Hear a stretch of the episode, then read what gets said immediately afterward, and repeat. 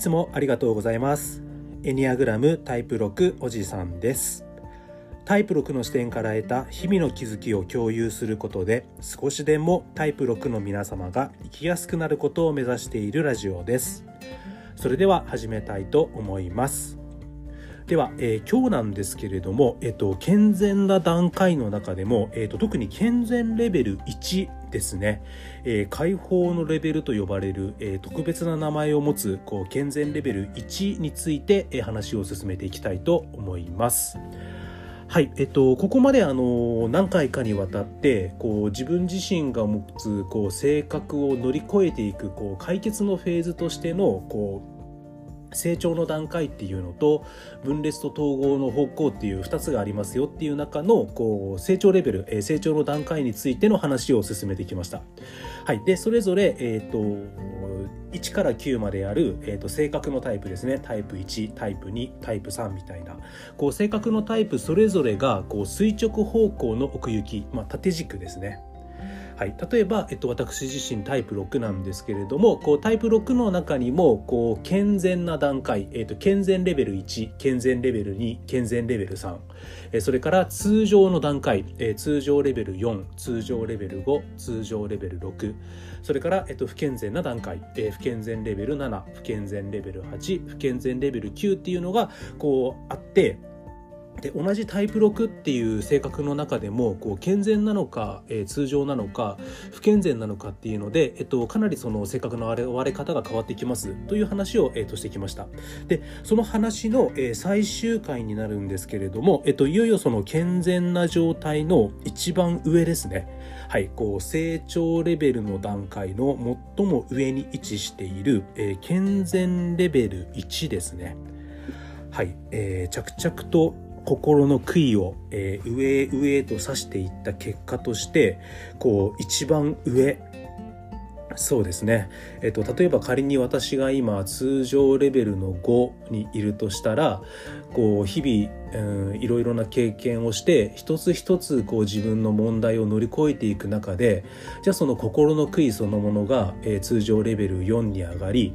うん、ここはもしかしたら5年10年かかるかもしれないんですけれどもそしてこう通常レベル4に杭が刺さった後さらにいろいろな努力、うんえーと、自分自身への向き合いを続けこう人間への勉強とかを続けていく中でこう健全レベル3に杭が刺されそこからさらにまた何年も、うん、あの自分自身と向き合うことを続けて健全レベル2に杭が刺されそこからさらに、えー、また自分自身を、えー、見つめ乗り越えていくことでこういよいよいつかはうんと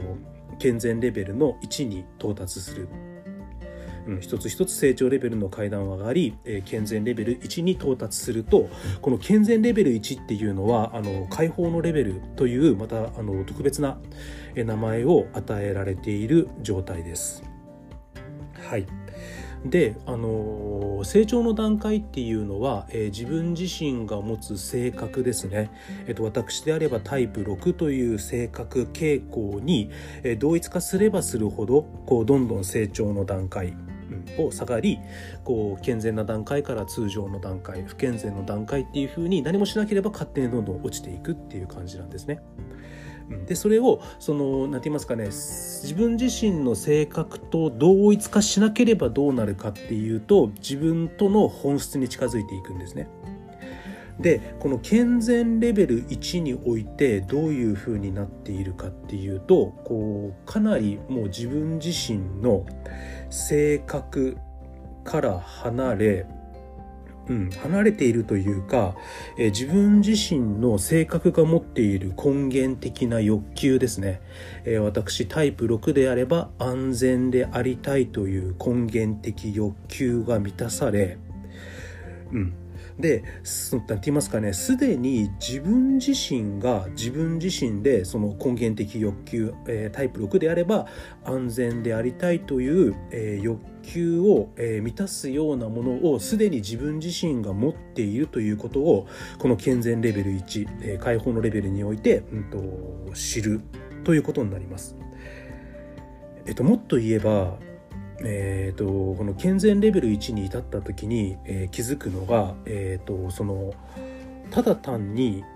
今までの自分自身のやり方が間違っていただけでもうずっと前もしかしたら生まれた時から、えーと、自分自身は、えー、自分自身の根源的欲求を満たすだけの力、うん、心の状態っていうのを持っていたということを知ります。そしてうん。自分自身の性格との同一化から離れ、えー、自分自身が生まれながらに持つ本質から生きることができるようになるとのことです。あの抽象的ですいません。なんでこんな抽象的になるかっていうと,、えーと、自分自身がこのおそらく解放レベルを一瞬でも多分経験したことがないんですよね。なのでちょっと経験したことなくってわからないっていうのがあの一番大きくてなのでちょっとこう話をしていてもちょっとふわふわしている感じというか伝わりづらくて申し訳ないんですけれども、えっと、この成長の段階ですね、えっと、健全のレベルを本当に一番上まで行った時っていうのはこう自分自身の性格が持つ根源的恐れとか根源的欲求、うん、根源的恐れを乗り越え根源的欲求を達成できる力っていうのは生まれながらにして自分が持っていたっていうことに気づいてえっと、その結果自分の性格から離れて本当にこう自分が持つ本質と一緒に生きれてる状態になっているそうです。すいませんわかんないやいやでもここになれたらすごいなっていうふうに思います。でこの解放のレベルに到達した人のテーマが2つあって、えーと、エニアグラムの本によると,、えーと、1つ目のテーマは何かっていうと,、えーと、どうすればこの生き生きとした、うん、自分自身の本質とともに生きている状態をどのようにすればキープ、えー、維持できるかということがテーマになることとのことです。そして、えー、とこの2つ目がすごくあの面白いんですけれども、えー、とこの健全なレベル性格から離れ、えー、本質から生きているっていう状態を維持することそれをあの自分自身に対してどうやったら許していくことができるかどうかあのなんていうかなおそらくなんですけどこの健全レベル1解放のレベルに達したとはいえども自分自身の性格がなくなるっていうわけではないとは思うんですね。でおそらくその性格っていうのはどこまでいっても根源的恐れ根源的欲求を持つのでこう解放レベルかなりこう性格との同一化から離れたとしても性格は残っているのでこうなんて言いますかねその性格から離れた状態でずっとこの本質とだけと、まあ、本質と一緒にいるっていうことが本当にいいのかどうかっていう自分の中とのある種の葛藤みたいなものが生まれるんじゃないかなっていうふうに感じています。行ったことないから分かんないんですよね。うーんと、ある種多分本当にイエス・キリストさんとか釈迦さんみたいな、こう、悟りを開いたみたいな、こう、中江東樹さんとか、こう、晩年の孔子さんとか、ある種何かに到達した人、こう、天の思想とかね、そういう人たちが至ってる境地なんじゃないかなって、うん、ただそういう人たちも多分全く悩みがゼロになってるとかじゃないような気はするので、うん、仮にこう解放レベル1に達したとしてもそうですねまあどうやってこの生き生きとした状態を維持できるかっていうのもそうなんですけどこの維持している状態が果たして自分がこんな状態にいていいんだろうかっていうこう悩みが出るみたいなのがこうすごく面白いなっていうふうに感じました。はいうんとそうですねあのこれで一通りこう成長の段階すべて話し終わったんですけれどもあのどうしてもここまで成長の段階の話をしていく中で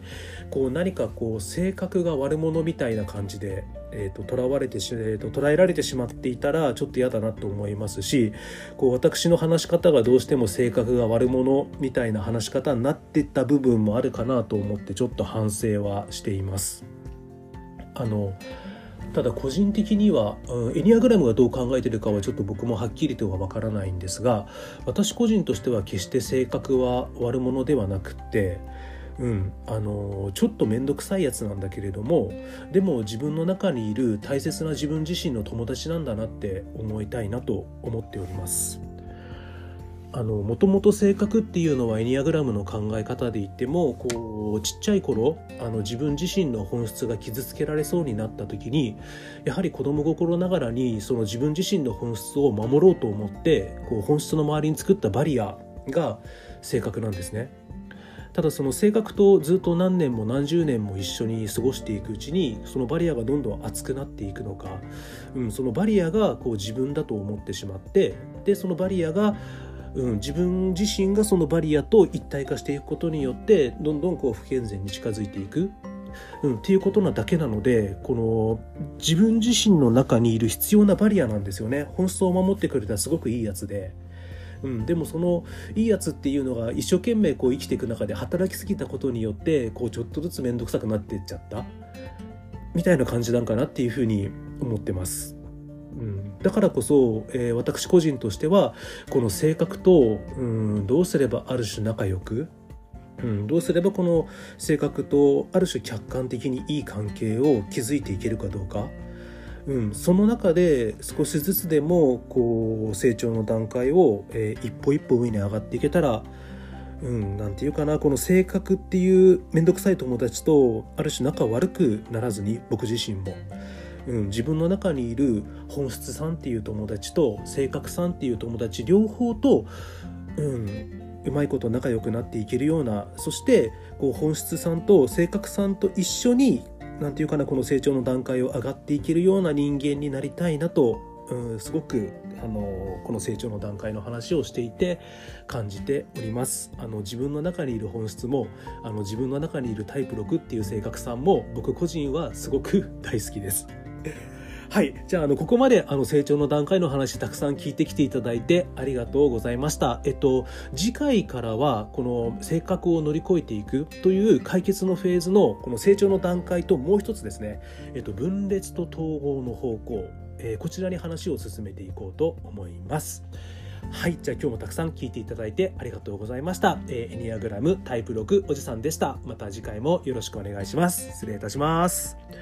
ここまで成長の段階、成長段、成長レベルの段階、たくさん聞いていただいてありがとうございました。失礼します。